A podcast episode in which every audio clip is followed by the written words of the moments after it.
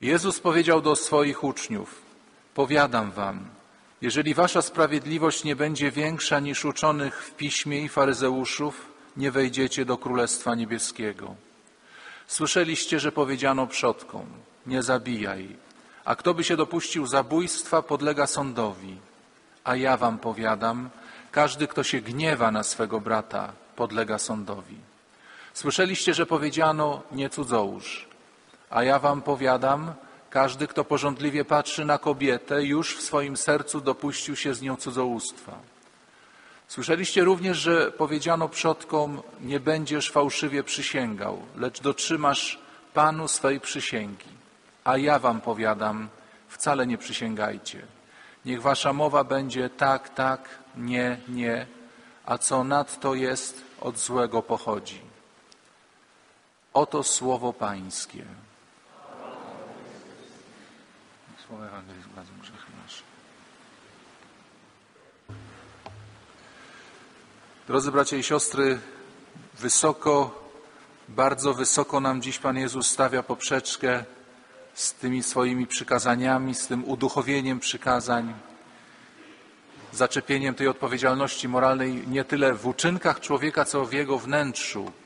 Pamiętacie, kochani, jak, jak byliśmy dziećmi, to bardziej nas chłopców dotyczy i, i, ktoś nas nagle, czy nauczyciel, czy rodzic, czy wychowawca, czy sąsiad na czymś przyłapał i czuliśmy nagle na ramieniu twardą rękę karzącą, to od razu automatycznie mówiliśmy, jeszcze nie wiedząc o co jesteśmy oskarżeni, nie mówiliśmy, że ja tego nie zrobiłem, bo nie wiedziałem o co chodzi, więc na wszelki wypadek mówiliśmy, ja, ja nic nie zrobiłem, przecież ja nic nie zrobiłem. U Pana Jezusa, jak widzimy dzisiaj, to usprawiedliwienie by nie wystarczało, bo Pan Jezus mówi, nie musisz robić. Wystarczy, żebyś zła pragnął i już to zostaje zaliczone w poczet Twojej odpowiedzialności. Ty to jesteś chcenie. To jesteś, jesteś, jesteś pragnienie. No i ktoś mówi, że to właśnie wysoko poprzeczka postawiona, no bo ja sobie coś pomyślę i od razu to już taki grzech, porządliwie spojrzę na kobietę, to już cudzołóstwo, no przecież ja tego nie zrobiłem, do, do zrobienia było jeszcze daleko. Kochani, żeby to zrozumieć, jak bardzo Bogu zależy na naszym wnętrzu, bo moje ja to jest moja ta wewnętrzna tożsamość, świat moich głębokich pragnień. Pozwólcie na taki przykład. Dzisiaj będą przykłady takie damsko-męskie, bo jutro walentynki. My je tu u świętej Janny próbujemy chrzcić te walentynki jak się da, tą wodą święconą, obmywać z tego marketingu, z tego handlu, z tych wszystkich jedynie gastronomicznych wymiarów. Także wyobraźmy sobie taką sytuację, proszę Państwa, żeby, żeby się trochę pomarzyć, żeby Panie trochę pomarzyły sobie to. Wyobraźmy sobie idealnego męża. Przystojny, no nieprawdopodobnie szarmancki, romantyczny, ale i męski, dobrze zarabia, higieniczny, czyściutki, pachnący, biała koszulka nieskazita, a żonę na rękach nosi, a dzieci wychowuje, a w ogóle w, jak jest na przyjęciu, to żonę się troszczy, z nią przede wszystkim tańczy. No, no po prostu ideał chodzący. Arsène Lupin to przy nim dziad po prostu. A i wyobraźmy sobie, że taki cudowny mąż, którego wszystkie kobiety zazdroszczą tej żonie, jest jednocześnie mężem żony bardzo smutnej, zamyślonej, strutej. Koleżanki jej mówią, sobie masz wspaniałego męża, no przecież odnowił ci dom, no odnowił, no na rękach cię nosi, no nosi, no dla dzieci jest dobry, no dobry, ale dlaczego ty jesteś smutna? Niektórzy się domyślają, może ma jakąś tajemnicę, może nie wiem, w nocy sadysta z niego jakiś wychodzi, może jakiś oszust, ale ona mówi nie, nie oszust, nie sadysta, czuły przy wszystkich, czuły, kiedy jest sam ze mną. Gdzie leży tajemnica? Jej smutku, jej melancholii, jej niezadowolenia. Załóżmy, że kiedyś ten pan, trwało to wszystko 60 sekund, wziął swoją żonę i powiedział jej tak. Kochanie, jestem twoim mężem, ślubowałem ci miłość i ślubowałem, że ci będę służył do końca życia i tak będę czynił. Tak będę robił. Do końca życia będę żył dla ciebie, dla dzieci i dla domu. Ale chcę ci powiedzieć w imię uczciwości jedno, że jest gdzieś na świecie kobieta, która jest drugą połówką mojego serca. Ja się z nią genialnie rozumiem. Spojrzymy się na siebie, już wiemy o co chodzi. Ja tej kobiety nie widziałem już 10 lat i ja jej nigdy nie chcę spotkać już w życiu, ale ona istnieje i chcę Ci to powiedzieć. Drogie Panie, dla każdej z Was, która by kochała swojego męża, to byłby wyrok śmierci. To byłby koniec małżeństwa. Mógłby chodzić na rękach, nosić pieniążki, przynosić prezenciki, dawać, po rączkach całować, ale on ma gdzieś na dnie serca wspomnienie jakiejś kobiety, która jest pierwsza w jego sercu. I to odebrałoby całą radość. odebrałoby całą radość. Że ja mam wszystko to, co mój mąż robi, ale ja nie mam mojego męża. Mojego męża ma jakaś inna, nieznana mi kobieta, która gdzieś tam żyje w świecie. I chociaż on mi jest zewnętrznie wierny, to serca do końca mi nie oddaje. A to właśnie, przepraszam, nie jedna pani powiedziała, żeby on już nawet popijał, żeby mnie oszukiwał, ale żeby był cały mój, z tymi grzechami swoimi. To on jest bezbłędny, ale cały mój nie jest. I Panu Bogu o to chodzi. Ja chcę mieć was. Ja chcę mieć was. To ja jest najważniejsze. Tym, kim ja jestem, jest to właśnie moje ja, nie moje uczynki. Yy, Kiedy idę do świętej Anny codziennie z podziwem, myślę, że Państwo też z podziwem patrzycie na wznoszony stadion narodowy. No imponujące dzieło, takiej budowy Warszawa nie widziała już wiele lat. I cieszymy się, że, że zapowiadają, że będzie na czas, że będzie prześliczny, że będzie piękny, że będą nieprawdopodobne mecze. I na tym stadionie tam 60 czy 70 tysięcy ludzi i kamery i cała Polska 30 milionów będzie oglądać mecze. A wszystko to, jak ten stadion będzie postrzegany, jak te, jak te 60-70 tysięcy ludzi będzie się czuło, ci, którzy będą siedzieli przed oknami, zależy od tego, czy taka jedna piłka, taka kulka za 100-200 zł dmuchana przekroczy linię bramkową, czy nie przekroczy. Jak przekroczy 70 tysięcy ludzi, może powiedzieć, i po co ten stadion budowali? I tak do kitu grają. Przegrali, trzeba było domów dziecka nabudować. Po Mistrzostwach Świata, jak jeśli, przegramy, będą takie głosy. Proszę Państwa, jak ta futbolówka przekroczy linię o 10 centymetrów, albo nie przekroczy, to od tego będzie zależał miliony ludzi, czy zostawią pi- pieniądze w pubach, czy pójdą do domu wkurzeni. Cały PZPN drży, czy się te mistrzostwa udają, czy ta futbolówka przekroczy tą linię bramkową, czy nie przekroczy. Taka mała piłka wytworzy atmosferę w całej Polsce. Rozumiecie? Taki mały drobiazg. Ja podaję to jako symbol tego naszego malutkiego ja, które jest gdzieś w głębi serc, a które decyduje o wszystkim. Złośliwcy mówią, że my na mistrzostwach, tak na marginesie, gramy trzy mecze. Mecz otwarcia, mecz ostatniej szansy i mecz o honor. Ciekawe, czy teraz też będą takie trzy mecze. Ale właśnie wszystko zależy od tej piłki, wszystko zależy od tego mojego nastawienia. Proszę Państwa, wszyscy stoicie pięknie w kościele, nikt się teraz tu brzydko nie zachowuje.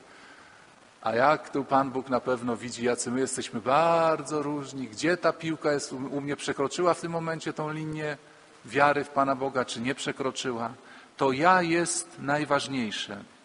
To nieważne, czy popełniłeś cudzołóstwo, to nieważne, czy popełniłeś morderstwo, możesz zabijać wzrokiem, możesz zabijać w myślach, możesz zabijać milczeniem, możesz torturować kogoś milczeniem. Niektórzy mówią, ja nic nie robię. A co ja złego robię? Ale że się 10 lat do żony nie odzywa w domu, tylko milczy, to nic nie mówi, że wykańcza po prostu milczeniem. Albo odwrotnie, że wykańcza męża gadaniem tak, że facet jest po prostu się już na Sobieskiego nadaje. Ale ja nic nie robię, nieraz mu coś powiem. Dla niej to sformułowanie nieraz mu coś powiem, dla niego to jest 200 słów na minutę. Wszystko zależy od takiego małego steru. Czego ja chcę? Niektórzy mówią, ja nie zgrzeszyłem. Proszę Państwa, nie zgrzeszyłem. Wielu ludzi nie grzeszy, bo nie ma okazji, albo się boi. Po prostu się boi bata Bożego. Ale gdyby to było wolno, ach, gdyby Pan Bóg tak dawał dyspensę od grzechów jeden dzień w roku. Niektórzy już było od 12 czekali. Nie, proszę mi wierzyć, niektórzy nie nie grzeszą, bo nie mają okazji gdzie z kim, boją się konsekwencji, boją się piekła. Ale w sercu, na dnie to mają ogromne pragnienie. Ja Państwu nieraz mówię, jak rozmawiam z ludźmi o grzechach, ktoś mi przychęca, bardzo grzeszyłem, na studiach to grzeszyłem, a grzeszyłem, ho, ho, ho, a się grzeszyło, z taką jedną gośką. Ja facet, widzę, że mi się facet zaczyna zapalać. Do wspomnień. Hola, hola, pan tego pragnie? A nie, przepraszam, trochę się rozmarzyłem. Czego ty chcesz naprawdę? To, to, jest ważne. Ja, ja Państwu po- po- powtarzam ten przykład od dawna. Jakbyśmy zadzwonili do kogoś i powiedzieli, zapraszam Cię na imieniny, zapraszam Cię na święta. No dobrze, przyjdę. Na którą? No Wiesz, nie cierpię do Ciebie przychodzić. U Ciebie jest zawsze takie kiepskie żarcie. Wypchaj się, to nie przychodź do mnie. Albo chcesz, albo nie chcesz. Pan Bóg nas o to zawsze pyta. Czy chcesz, czy nie chcesz? Do czego masz umiłowanie? Ale tu, proszę Państwa, proszę Państwa, dochodzimy do ciekawego problemu. A ktoś mówi, no a ja chcę grzeszyć. Co ja mam zrobić, że ja chcę grzechu? Co ja chcę zrobić, że ja pożądam? Że ja wspominam jakieś seksualne swoje akcje, czy, czy nienawidzę i chciałbym naprawdę kogoś szczerze pobić? Rzeczywiście, boję się, dlatego tego nie robię. Niektórzy, niektórzy grzesznicy w swojej takiej zarozumiałości mówią, bądź sobą. No, co ja zrobię, że ja tego pragnę? No taki jestem. Mam się oszukiwać, że ja nie pragnę cudzołóstwa i grzechu? Taki jestem. Co wtedy zrobić, kiedy ja pragnę zła? I nie mogę tego zmienić. Nie mam takiego guzika, żeby pragnienia w sobie zmienić. Kochani, y, wielu z nas, myślę, w ostatnich dniach, tygodniach chorowało na grypę. Jesteśmy w świeżo po wspomnieniach wysokiej gorączki. Niektórzy jakieś tam mieli torsje, biegunki. I wtedy, to też Państwu ten już przykład dawałem, nie mamy ochoty na nic.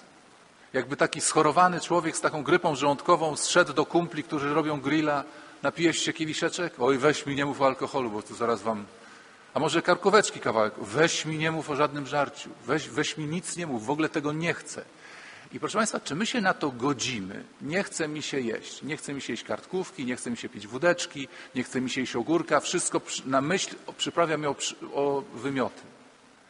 Ale co wtedy jest? Jest we mnie pragnienie gorące, żeby mi się zachciało. Niektórzy mówią, poczekaj, za tydzień będę zdrowy, to wam pokażę.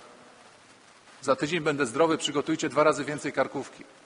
Za tydzień będę zdrowy, kupcie jeszcze jedną buteleczkę. Ja wam pokażę za tydzień, ale w tej chwili nie mówcie mi o żadnym jedzeniu. Rozumiecie, na czym polega chrześcijanin? Chrześcijanin może być człowiekiem strutym. Rzeczywiście chce mu się seksu, kłamstwa, dziadostwa, ale on powinien wtedy mówić: Poczekajcie, ja z tego wyzdrowieję. Ja muszę z tego wyzdrowieć. Nikt z nas się nie godzi. Gdyby ktoś przed powiedział: Ty nie chce ci się jeść? Nie. I do końca życia ci się nie będzie chciało. Bylibyśmy przerażeni. Jak to? Nie będę miał już nigdy apetytu? Tak. Do końca życia będziesz marzył o kleiku, sucharkach i słabej herbatce bez cytrynki, niesłodzonej. Ale to niemożliwe. Nie, no na pewno mi się zachce. Panie doktorze, pan mnie nie straszy, prawda, że mi się zachce jeść? Bylibyśmy przerażeni taką diagnozą, że mój smak będzie właśnie cały czas taki jak w stanie choroby. Otóż to prawda, może komuś z nas się chce złego. Z głębi serca mu się chce złego. Wtedy powinien przyjść powiedzieć, Panie Boże, uzdrów mnie, żeby mi się chciało tak jak świętym, żeby mi się chciało tak jak chrześcijanom, Boga, prawdy, modlitwy, miłości bliźniego, przebaczenia. Grzech polega na tym, kiedy ja jestem duchowo chory, chce mi się różnych świństw i ja nie chcę z tego wyjść. Dobrze mi z tym. Dobrze mi z tym. Dlatego powtarzam to, że ja czegoś pragnę i powiedzenie sobie, bohater jestem, bo spontanicznie robię zło, bo tak pragnę, jestem przynajmniej jakoś wewnętrznie prawdziwy, chcę zła i robię zło, to nie jest żadne wytłumaczenie. Najważniejsze jest to, czym jest moje ja. Proszę Państwa, kiedy się patrzyło na słynny okręt, statek Titanic, wielkie kominy, nieprawdopodobna sylwetka, w środku restauracje, sale balowe, apartamenty, a wszystko zdecydował mały, niewidzialny ster. Ster był najważniejszy. To on pokierował ten statek na górę lodową. On spowodował, że to wszystko, co na nim było, y, zatonęło. Podobnie i w nas. My, ma, my jesteśmy jak Titaniki, prawda? Państwo też macie piękne kadłuby, żagle, inteligencja, prezencja, stanowisko, pozycja, a o wszystkim decyduje taki mały ster w sercu. Gdzie ty płyniesz? I Jezus ciągle o ten ster pytał, czego pragniesz? Po coś tu przyszedł? Czego chcesz? O ten ster Jezus pytał. Dzisiaj wielu ludzi nie pyta o ster, pyta tylko o wyposażenie, jak w tej historyjce dla dzieci, kiedy pewien człowiek przyszedł na stację kolejową i poprosił o bilet pierwszej klasy, a kasjerka pyta, dokąd ten bilet? Nieważne, tylko żeby to była pierwsza klasa. Wielu ludzi dzisiaj właśnie przychodzi, proszę pana, kuszetkę poproszę pierwszej klasy. Dokąd? Nieważne, tylko żeby się spało fajnie. A dokąd ten pociąg jedzie? A co mnie to obchodzi? Wielu ludzi w ogóle nie pyta, co będzie dalej. Wielu ludzi planuje najwyżej na 30-40 lat. Skończę studia, zostanę lekarzem, otworzę gabinet, skończę studia, znajdę dziewczynę, pobiorę się, będę miał dzieci i co dalej, i co dalej. Dalej, jak już wkraczamy w sferę późnego wieku emerytalnego, to się boimy planować, bo wiadomo, co nam zostaje. Możliwości jest niewiele. Dokąd idziesz, dokąd płyniesz, dokąd, dokąd zmierzasz? O to nas pyta Jezus. W pierwszym liście do Koryntian święty Paweł zapisał następujące słowa. Przeto nie sądźcie przedwcześnie, dopóki nie przyjdzie Pan, który rozjaśni to, co w ciemnościach ukryte i ujawni zamiary serca. Nie, nie, nie sądźcie przedwcześnie. Przyjdzie Pan Bóg i powyciąga wszystkie stery ponad poziom wody i zobaczymy, jak byśmy ten ster mieli tak naprawdę w głębi serca ustawiony.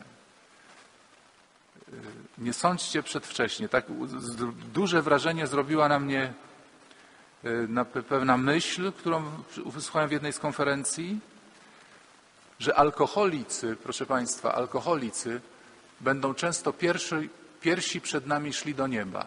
W Polsce jest milion alkoholików. Każdy z nas w dalszej rodzinie, wśród dalszych znajomych ma jakiegoś alkoholika i często może ktoś z Państwa ma w bliskiej rodzinie alkoholika i często są to ludzie, którzy są no, potępiani, którzy mają awantury od żon, znowu się upiłeś, już się zaczął leczyć, mój ojciec pije, nienawidzę cię tato, bo jesteś ciągle pijany.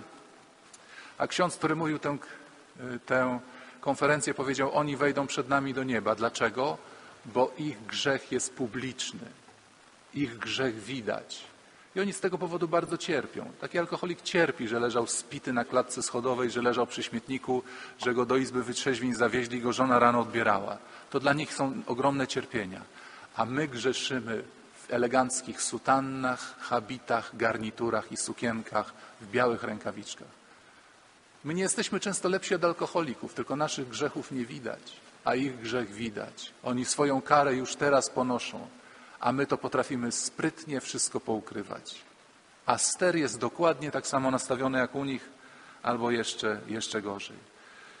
Dlatego bardzo często swoją, swoim sposobem bycia, stylem bycia, swoim jakimś image, swoją prezentacją chcemy ukryć te różne brudy, które mamy w środku. Jezus używał tutaj porównania genialnego, bo chyba nie ma na świecie takiego miejsca, którym piękno łączyłoby się z ohydnością.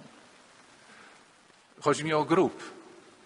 Najdroższy marmur, najdroższe kwiaty, a pod spodem największy smród świata, jakim jest rozkładające się ciało ludzkie. I to wszystko w odległości od siebie pół metra. I Jezus mówi, jesteście jak groby, eleganckie marmury, piękne wiązanki kwiatów, a gdzieś tam pod spodem taki smród, że aniołowie z obrzydzeniem odwracają wzrok.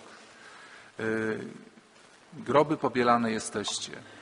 Kochani, więc kryjemy swoje serce często z tego powodu, że ono jest brzydkie, że to moje ja pragnie zła i chcemy to ukryć, ale kryjemy jeszcze nieraz nasze ja z innego powodu, że ono jest w całej swojej sympatii dość śmieszne, że moje ja, jak to często mówimy tutaj w świątyni na naszych rozważaniach, że ja niejednej kobiety to jest mała dziewczynka, że ja niejednego mężczyzny to jest mały chłopiec i my się bardzo wstydzimy to ja pokazać.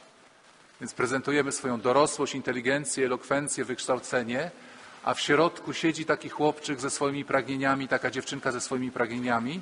I właśnie wrócę do tematu walentynkowego.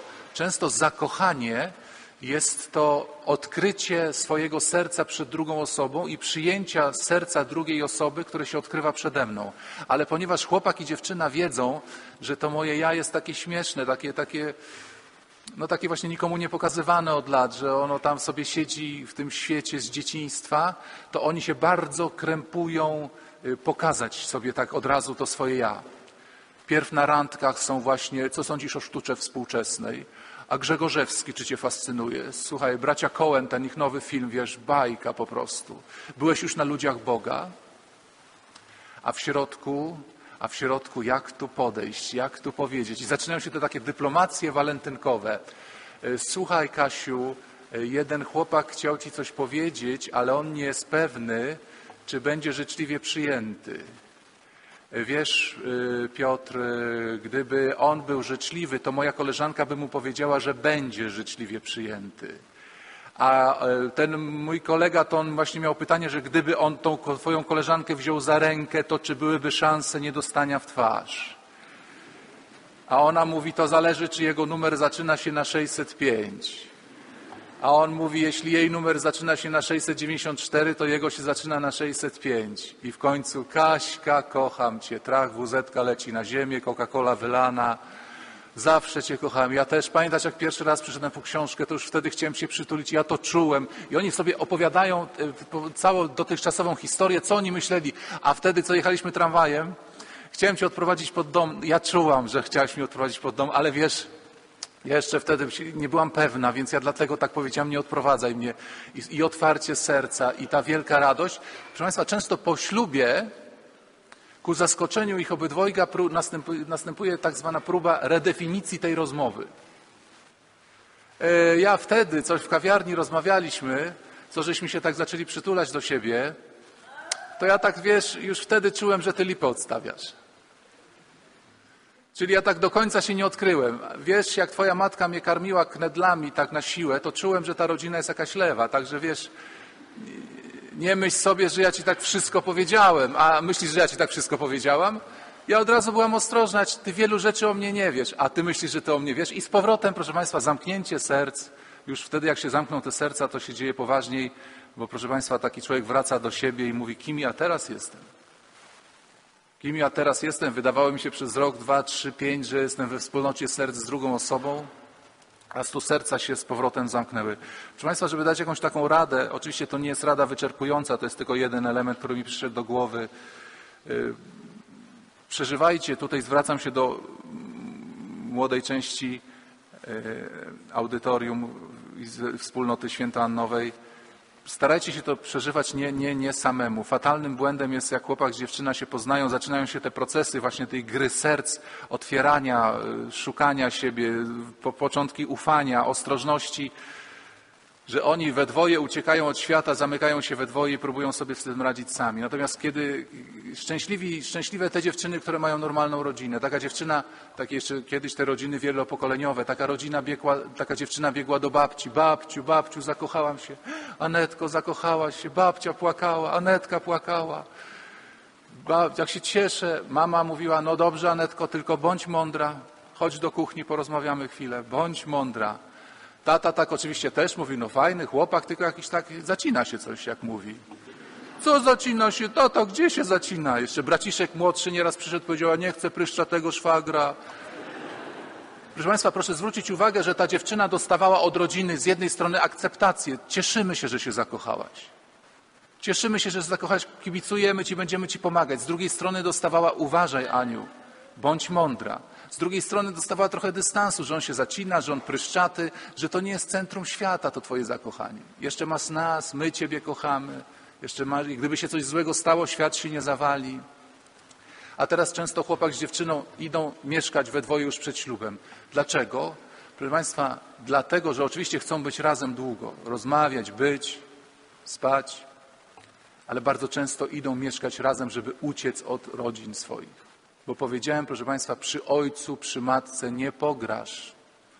Natomiast we dwoje można mieszkać parę lat i grać piękny koncert, który się potem kończy często taką redefinicją kochałem Cię, redefinicją y, jakichś pojęć, obietnic i wyznań miłości.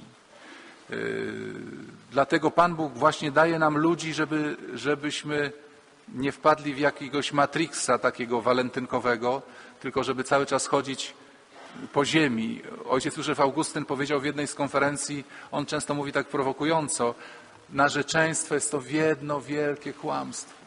Narzeczeństwo jest to jedno wielkie kłamstwo. Ja nie chcę polemizować, na pewno no nie jest jedno wielkie kłamstwo, ale no, położył akcent dość mocno. Pamiętajcie, na tyle się znamy, na ile jesteśmy sprawdzeni. Bardzo mi się to zdanie spodobało. Na tyle się znasz, na ile jesteś sprawdzony. Ja Państwu często mówię, ja nie wiem, jakbym się zachował w sytuacji, kiedy y, prześladowania, groźba śmierci. Nie wiem. Wielu z nas mówi, jak ja bym dorwał takiego pedofila, to bym normalnie mu łeb ukręcił. A za tydzień w pracy dowiaduje się, że jego kolega jest pedofilem. A co się będę tam wtrącał, już on sobie niech te sprawy sam załatwi. Na- Naprawdę jesteśmy zaskoczeni, jak weryfikują się nasze plany, nasze wyobrażenia, jak ja bym się zakochał w jakiejś sytuacji, prawda? I kiedy przyjdzie ta sytuacja, zachowujemy się zupełnie inaczej.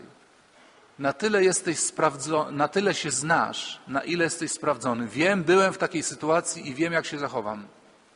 Wiem, jak się zachowałem, wiem, na co mnie stać, bo byłem sprawdzony.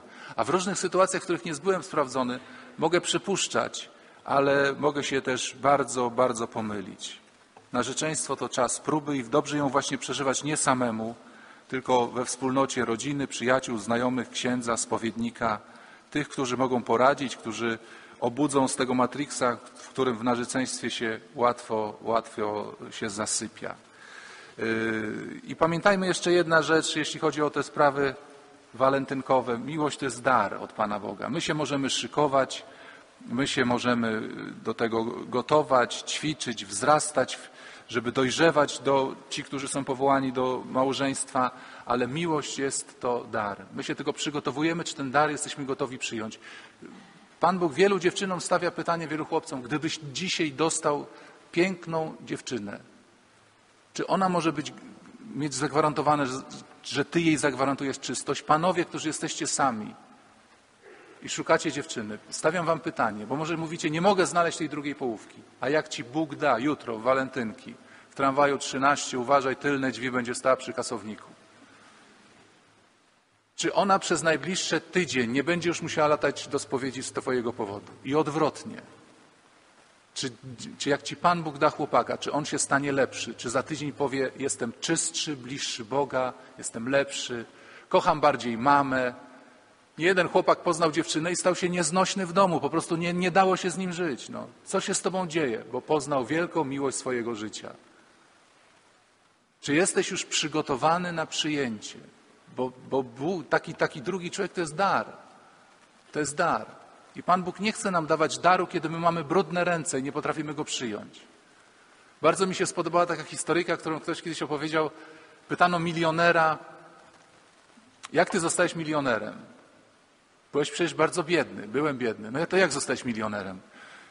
Miałem pół dolara i kupiłem jabłko. Wypolerowałem je, wymyłem, wyczyściłem, sprzedałem za dolara. Kupiłem dwa jabłka. Wypolerowałem je, wyczyściłem, sprzedałem za dwa dolary. Kupiłem cztery jabłka. Po miesiącu miałem już dwieście pięknych jabłek. A następnego dnia umarła moja ciotka i zapisałem mi milion dolarów. My się szykujemy, będę miała chłopaka, będę elegancka, będę miała chłopaka. A to nagle nie wiadomo skąd, jakim sposobem Pan Bóg ci daje i mówi: opiekuj się tym darem. Masz milion dolarów. Twoje starania to były tylko te jabłka, których nazbierałeś sporo. Całą hurtownię można założyć. Ale miłość jest to dar, dar od Pana Boga. Kiedyś rozmawiałem z taką dziewczyną i mówię, czy jesteś już przygotowana na przyjęcie trudnego narzeczonego, w przyszłości trudnego. A dlaczego ksiądz mówi od razu, że mój narzeczony będzie trudny? Bo każdy człowiek jest trudny. Jak jest łatwy, to jest podejrzane. Jak jest łatwe, to albo, albo już kobieta urobiła faceta i wytresowała, zastraszyła, steroryzowała, albo mu odebrała jakąś taką żywotność męską. Natomiast normalny facet jest trudny, normalna kobieta jest trudna. Proszę Państwa, normalny ksiądz jest trudny. Normalna siostra zakonna jest trudna. Dlaczego? Bo jest inna, bo jest inny, bo jest drugi, bo nie jest ja, bo każdy człowiek to jest zadanie. I dlatego z góry wszystkim Wam mówię, powołanym do małżeństwa, czekającym na drugą połówkę, on będzie trudny, ona będzie trudna. Niektórzy, są, nie, niektórzy mówią, jak, yy, jak ktoś, jakaś kobieta ma takiego męża, kochanie, posprzątaj, dobrze, idź do sklepu, już idę. Wyłącz telewizor, jak sobie życzysz to nie jedna kobieta mówi, kurde, trzasnąłby mnie w głowę, no, zrobiłbym jakąś awanturę. Najgorsi są ci właśnie tacy nietrudni. Nie Natomiast kiedy ma się takiego trudnego brata, ojca i się z nim mieszka pod jednym dachem, po latach samemu człowiek się tak ubogaca przez to. Ja nie mówię taka trudność już jakaś parainodalna, e, ale, ale taka trudność, jaką jest każdy człowiek. Powiedziałem Państwu dwa tygodnie temu, modlitwa jest zawsze w pakiecie z rozproszeniami i z kłopotami. Jak się zaczynasz modlić, od razu masz, masz kłopoty. Jak zaczynasz żyć z drugim człowiekiem pod jednym dachem, jak wpuszczasz człowieka drugiego w swój świat, od razu pojawiają się kłopoty i tarcia. Na początku jest to znieczulenie, zakochanie, ale potem są kłopoty i tarcia dla naszego rozwoju, dla naszego dobra. Ale wszystko niech ma zaczepienie w głębi naszego serca. Miej serce i patrzaj w serce, bo tam skarb Twój, gdzie serce Twoje. Amen.